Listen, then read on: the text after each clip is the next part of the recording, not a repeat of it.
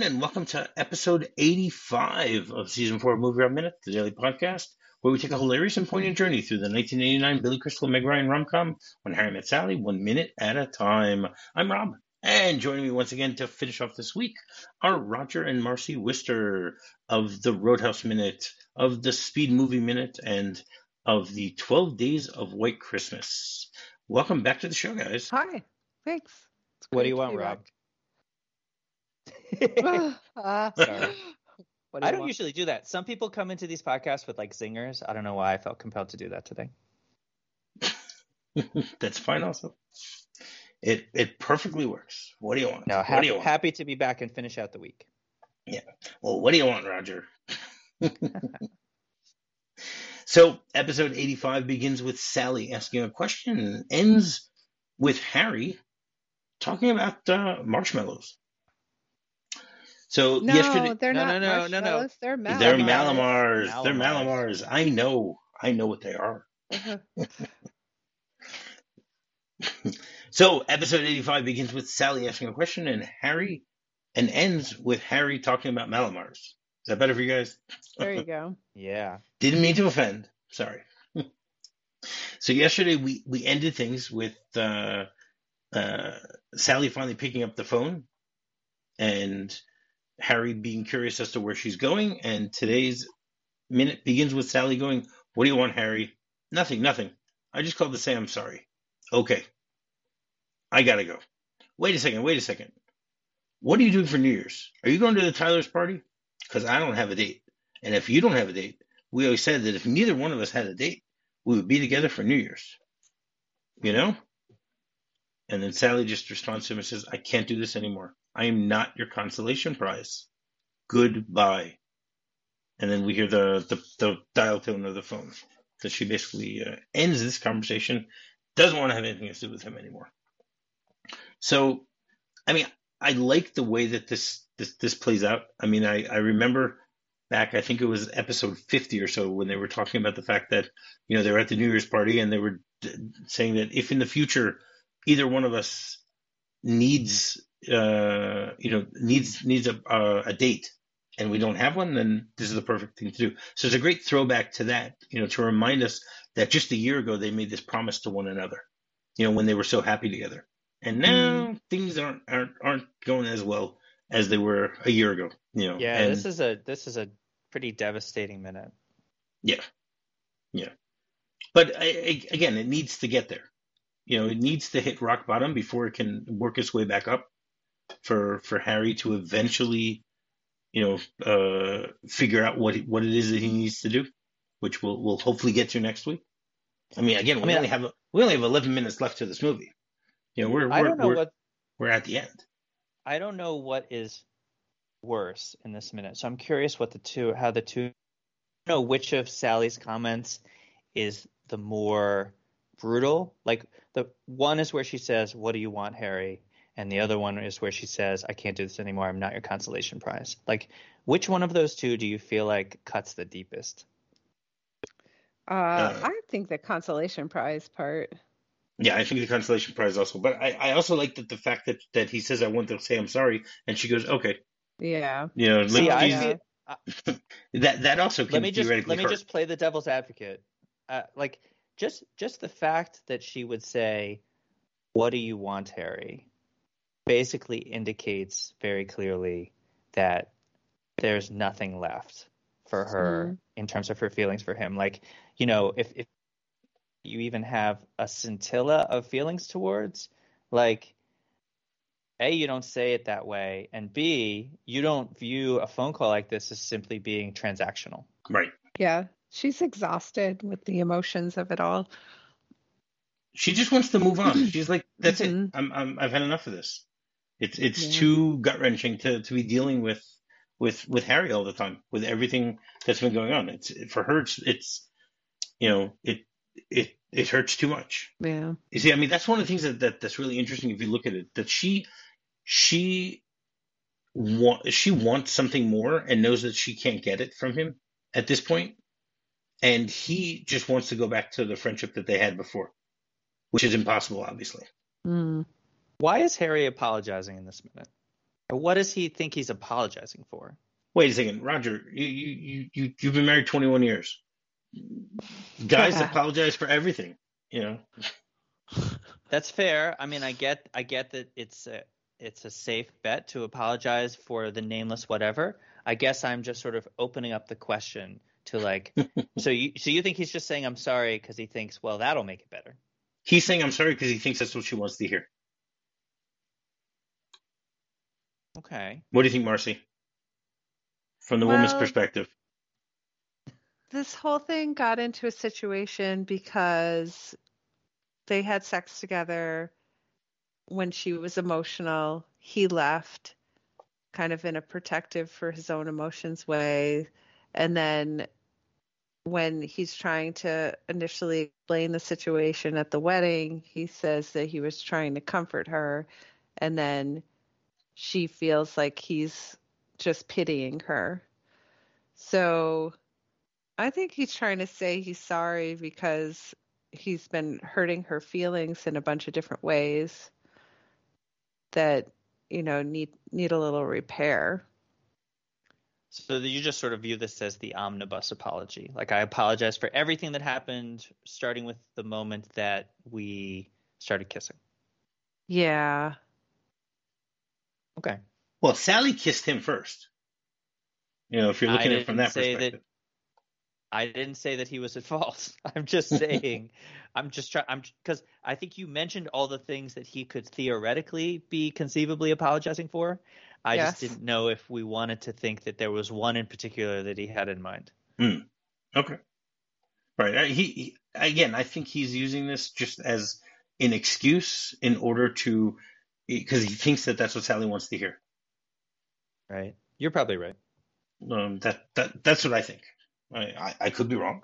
You never know. Now, it, it's really interesting that she uses the term uh, consolation prize. You know, because basically she's looking at it as, you know, she she wants him to to see her as the you know the the gold medal, not the silver. Mm. and and she knows and and the way she sees it in his mind is she's just the silver. He can't have her as the gold so he's just going to go for the silver you know because he just wants to be best friends with her to to talk about everything but but not have the emotional connection of a real relationship. Do you think this whole thing would have been a completely different story if from the beginning he got into her car and wasn't dating her friend?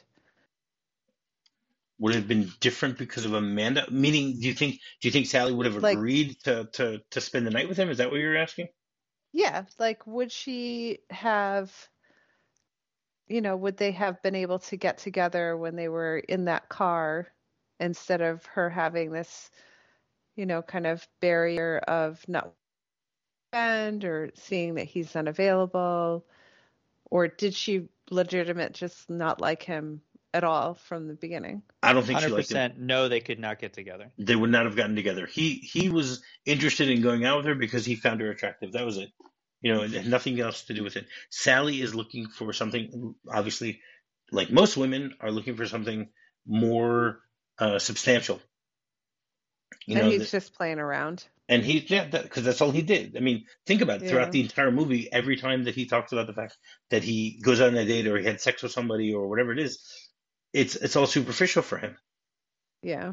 you know and and that's that's sally's problem she knows that harry, harry is superficial when it comes to sex and for her sex is an important part of their of, of a, a relationship and harry just hasn't gotten that yet harry Mhm. wants the you know the the ability to have this great relationship with sally as best friends with no sex involved and Yeah. now that sex Yeah. has happened so sally sa- sally knows that they need that in order for them to continue to be together See, I've always, I've always, uh, I've watched this movie uh, dozens of times, and I would say I- I've, I never felt like Sally was ever pursuing Harry, um, or even really sort of like romantically interested in him. And I, the way they get together in this movie is ki- is really kind of weird. But going back to your question, Marcie, like I think both of them have to evolve a lot over the course of this movie. Mm. It's not just like Harry has to kind of grow up and not be such a troglodyte, although he is kind of like a caveman at the beginning of this movie. I think she has sort of this fantastic dollhouse view of romance, and I think you know she has to get to the point too where she realizes that like you know you have to be really good friends with this person, you have to be comfortable with them on that level. Um, I I think I think this movie is about both of them coming to a place where they can finally be together, and I don't think it can happen without lots of change on both sides. Oh, I agree, I agree with you, and I think that that change happened after they had sex for Sally. Sally realized that that he's the person that she can count on for everything. You know, he can comfort her both verbally but also physically, and she was happy about that. Yeah. I disagree with that because again, I think the I think the post point. the post uh, hookup uh, kind of separate voiceover scenes tell us. I mean, unless she's lying to herself, she's not feeling good about what happened. she was point. so happy about it until he got out of the bed and left. Right. In the morning, and she was smiling, she didn't like his reaction. cuddling.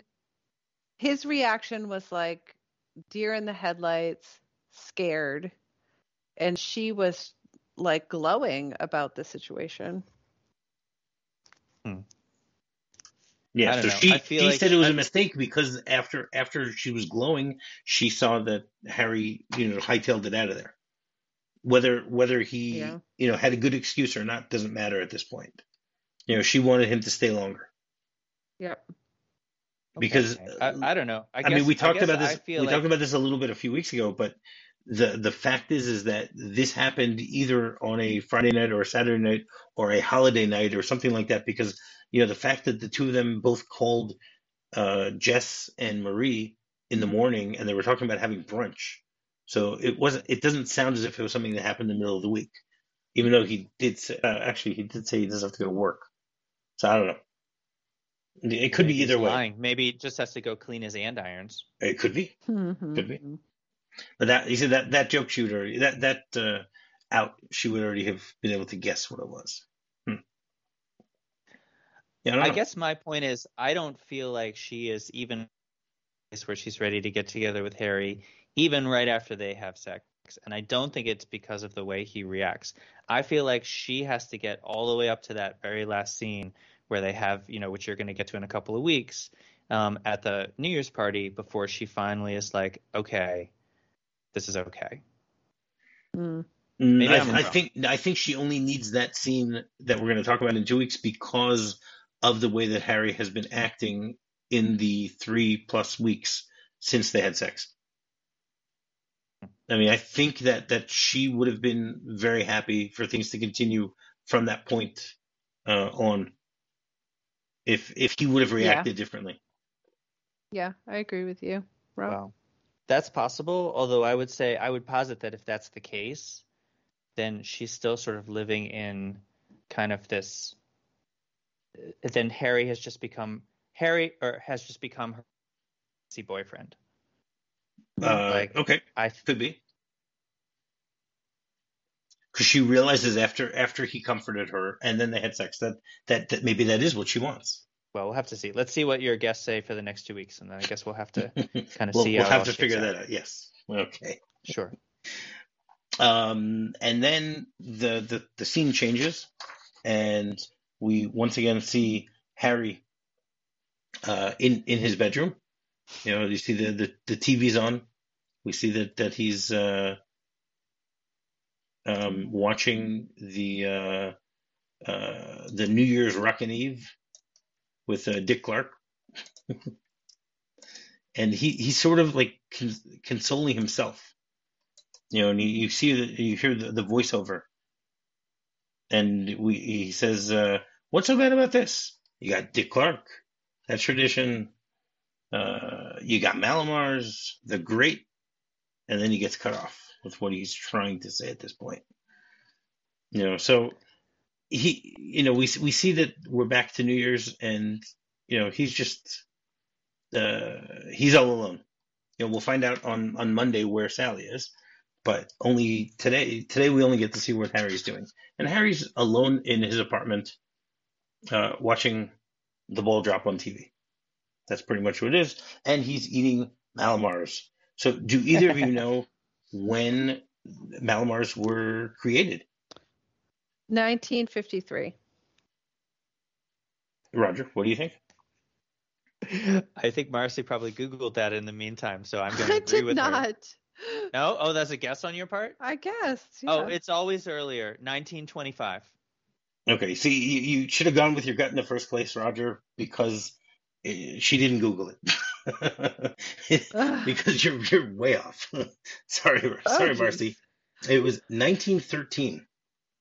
Oh. Okay. there you go. There you go. Nabisco produced uh, started producing Mallomars in 1913, which it's a graham cracker circle overlaid with extruded marshmallow, and then is coated with a thin shell of dark chocolate. Yeah, Okay, my mom was- likes Mallomars. In the same year that that uh, Mallomars came out, that also Moon Pies came out, Uh, which is uh, a confection that is very similar in ingredients.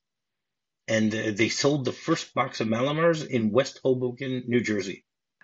I don't know that I've had a Mallomar. Maybe I've had one. It sounds gross. they're not Okay. great. Do you know? Well, I, personally, I don't like chocolate, so you know I wouldn't. Oh, know. I love chocolate, but this But- just sounds like super gooey and and that's that. I'm not down with that. Yeah. Did you know that in most places you can only buy them during the winter months? Oh, because they get a They, little they bit generally too only smushy. uh, they only sell them. They generally only sell them between October and April, Uh, um, because as you said, they would melt too easily in the summer temperatures, and uh, you know they they do this because of marketing reasons, but also for practical ones. Ah. So sometimes people will stock up on them during the winter and keep them refrigerated over the summer. oh, interesting. Yeah. Now, 85% of all Mallomars are sold in the New York area, Yeah, I don't doubt it. More um, but they, they produce them in Canada. more in a in more very New York, Marcie. Yep. apparently, yeah. All right. So, do either of you have anything else you want to Well, say about I this do. minute I before mean, we get in? Yeah, uh, like I Then and I don't ahead. want to like get into a huge long discussion of this, but I always feel a little wistful when we get to this part in the movie because I'm like, oh, Dick Clark, I miss you. Ah, I watched a lot of those things. Yeah. I'm not a New Year's Eve party person. Neither is Marcie. Um, we have watched. Uh, we our family tradition now is to kind of watch the ball drop with the kids. But even before that, I feel like Marcie, we watched more than our fair share of Dick Clark ringing in the New Year. sure. Yep. Just kind of hanging Do you know out what the year couch. they start? Do you know what year uh, Dick Clark started uh, ringing in the new year? 1913. Ha, ha, ha. 1953. I'm just kidding. 71, 71, Yeah. 1971. 71. It's still called Dick Clark's Rockin' New Year's Eve. Now it's with Ryan Seacrest, I think. Yeah, they they started in 1971, but but uh, Dick Clark only joined in 1975, 1974 as the uh, as the host. Yeah. even though he was part of it beforehand. I just wanted to put some respect on his name before we get to the script because he's amazing. Yeah, no, no, he's, he he definitely was. I I, I remember those also. Um, I I can't remember the last time I watched the ball drop because it just doesn't, you know, doesn't make that much of a, big- a big deal to me anymore. What can I say? so the, the the script is pretty much exactly the same, uh, because I mean we don't have very much dialogue here anyway, but uh, the the dialogue that they that that they have in the movie is the same as in the script. The only difference is what Harry is doing in bed, Hmm. right? So it says Harry is lying in bed eating pistachio nuts, watching Dick Clark on television. Oh, that's less exciting than Mallomars. No, pistachio yeah, nuts but are in the dialogue, definite upgrade. but what's even but what's even funnier is is that in the dialogue they mention Mallomars. Yeah. You know, it says he's eating pistachio nuts, but he said that he has Mallomars. Hmm. So who knows? what can I tell you? So every Friday we have a segment called Weekend Romance, where my guests will give their top five romantic comedies. So once again, we're going to split this up between the two of you. because you both must have your own lists. Sweet. So you guys can choose who's going to go first this time, I think since you should. each of you have gone once. Marcie is the queen of the rom com. Although I hear you're giving up your crown, I feel you should Gosh. go first. Yeah. So I um I used to really enjoy the rom-com genre and now for the last few years I've been into dystopian hellscapes and things that have to do Isn't with that the world we're living in? Uh, maybe things that have to do with interspace travel seem to catch my eye. Um, so I, d- um, this is a callback from when I was a much younger person. Um, my number So you're, 5 is you're saying that The Handmaid's Tale is not a rom com. no, golly. Okay. Um, my number five is the J Lo Matthew McConaughey classic, The Wedding Planner. I love Matthew McConaughey, something fierce, and he is so cute in that one. That's a really good pick, Marcie. I think if we were doing a draft, I would kick myself because that, that wasn't even on my draft board, and now Yeah. I feel I feel sad. Yep, you should. So you know, Rob, when I was making this list, I was I- I thought I knew more rom coms because I feel like I've watched several of them, and so but I I was having trouble, so I started like trying to come up with possibilities. I looked online. There's so many movies in people's list of rom coms that like they're not romantic comedies. Like I'm sorry, Clueless is not a romantic comedy. Like for me, romantic comedies have a very specific format to the plot, and if it doesn't follow that, it's not a romantic comedy. So, just for those of Okay, that's all fair. of you that are out, yeah. So, Mars, for my number five, uh, I am going to pick the classic uh, Eddie Murphy vehicle, Coming to America. It's a little more calm than Rom, but it has all the beats, and it is hilarious. All right, all right. Oh yeah, good choice. Um, my number four is my big fat Greek wedding with another gorgeous man, John Corbett. I think I understand how you've constructed this list, Marcie. Maybe. Okay. Well, we'll see. I'm gonna I'm gonna start tracking now. My number four, it's a little bit unconventional, so I feel like I might be contradicting myself a little bit here, but not really. Um, I'm gonna pick Groundhog Day, um, which I Oh. think is a pretty amazing movie. It definitely has the chase. It doesn't have the let's get together and then break up part, unless I'm misremembering things. Um, but It does. It okay, so it, it, it's great. Um, yeah, good good pick. Thanks. Um, my number three is the Cameron Diaz, Jude Law, mostly Jude Law classic, The Holiday. That movie is amazing. Just so you know, Mars, I'm not I'm not starting to feel uh, Don't you worry about a thing over there, Jelly Bean. Jealous, jealous, jealous. No, jealousy wasn't the word I was looking for. Mostly, it was just sort of Oh. put in my place. Um, that's okay. Um, I- I'm going to pick for my number three the multi-Oscar-winning movie, "A Good as Good as It Gets," uh, with Jack Nicholson and Helen Hunt. So I will I will raise your Jude Law and give you Helen Hunt because she's oh my definitely God. she's one of the actresses that I carry a torch for. I cannot handle that, Roger. You and you know why. It's the forehead. That's too much for me. I can't. I can't. Well, it, it's a Um, great romantic comedy. It might be. Um, my number two is the all-time favorite movie of my life, except for my number one, which is Pretty Woman. Wait, oh, okay. So your number two is Pretty Woman. Yes. I put that on the list, but again, the thing I struggle with about that is like, well, I guess, I guess they, the the period of time between when she leaves and when they get together is about three and a half minutes of screen time. Yeah. Um, it's a great movie though. I have picked for my number two a Julia Roberts movie, but it's not that movie, and I'm surprised it's not on your list. Maybe it is, and we just haven't got to it yet. It's the Julia Roberts and Hugh Grant vehicle, Notting Hill. That is a good one, but I tend to find her a little annoying in that movie. And Okay. I like Hugh Grant, but he's foppish, and that bothers me. okay. Um, my number one, and I know we talked about this earlier in the day, is you feeling like it is not a rom com. It is my favorite movie of all time, and not because I think the man is gorgeous. He's not. Um, it's The Princess Bride. Just every time will get me as my favorite movie. Okay.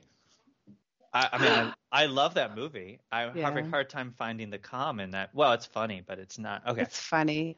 it is. It is good. Well, we know from Um, the we know from the other day that you don't like Billy Crystal in in uh, in The Princess Bride. So that, that's Oh, well, that's that's not why though. I mean, I just think like this. It, uh, it it's a great choice, Marcie. I What did you pick for your choice. number one, Roger? Well, my number one, I, I, I promise you, I didn't do this on purpose for Rob, for you, Rob. But my number one is this movie. It's the one we're talking about. I think oh wow. I think I think without a doubt this is like certainly in color. Let me put it this way. Among color movies, this is the goat of romantic comedies. I feel like all other romantic comedies that came out after this movie were really just sort of trying to ape it shamelessly. Well, okay. That is very, very fair. Thank you both for for those lists. Um, is there anything in general you guys want to say about the the movie that that uh, that that we might have missed? You know, maybe it was something that wasn't in this minute that you wanted to in this week that you guys wanted to talk about, or or not. Roger, do you have anything? Gosh, no. I, I tell you what, Marcie, I did look ahead at Sally's hair during her Oof. final scene, and I agree with you that it is it's, it's it's a lot, but I also feel like it was she she was she was predicting a particular style of hair for women in the early 90s, so I actually think she's a trendsetter. Wow. All right. What about you? Ultra Frizz. Um, I don't have anything. I enjoyed watching and talking about this today. Thank you, Rob.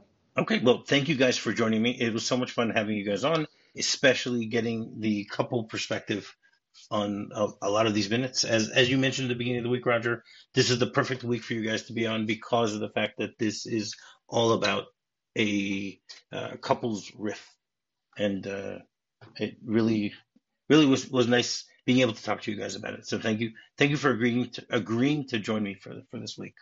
Oh, thanks, Rob. Sure thanks for asking us. No problem. Uh, so, Roger, you want to, for the final time this week, tell people uh, how, where they can find you guys.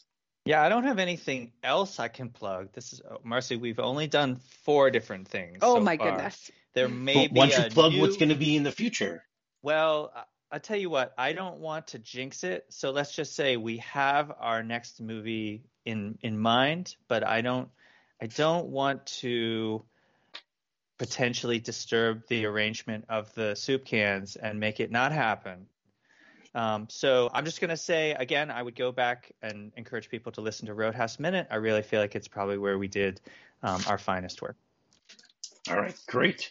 And finding me is very simple. Just do a quick search for MovieRob Minute. You can find me at my website, movierobminute.com. You can find me on Facebook or you can find me on Twitter. So I'll be back on Monday with uh, a new guest. But uh, once again, thank you very much to, to both Roger and Marcie for joining us. Until Monday, I'll have what she's having. I'll have what she's having. With all I'll your have what faults, I love you still. It had to be you. Wonderful you. Had to be you.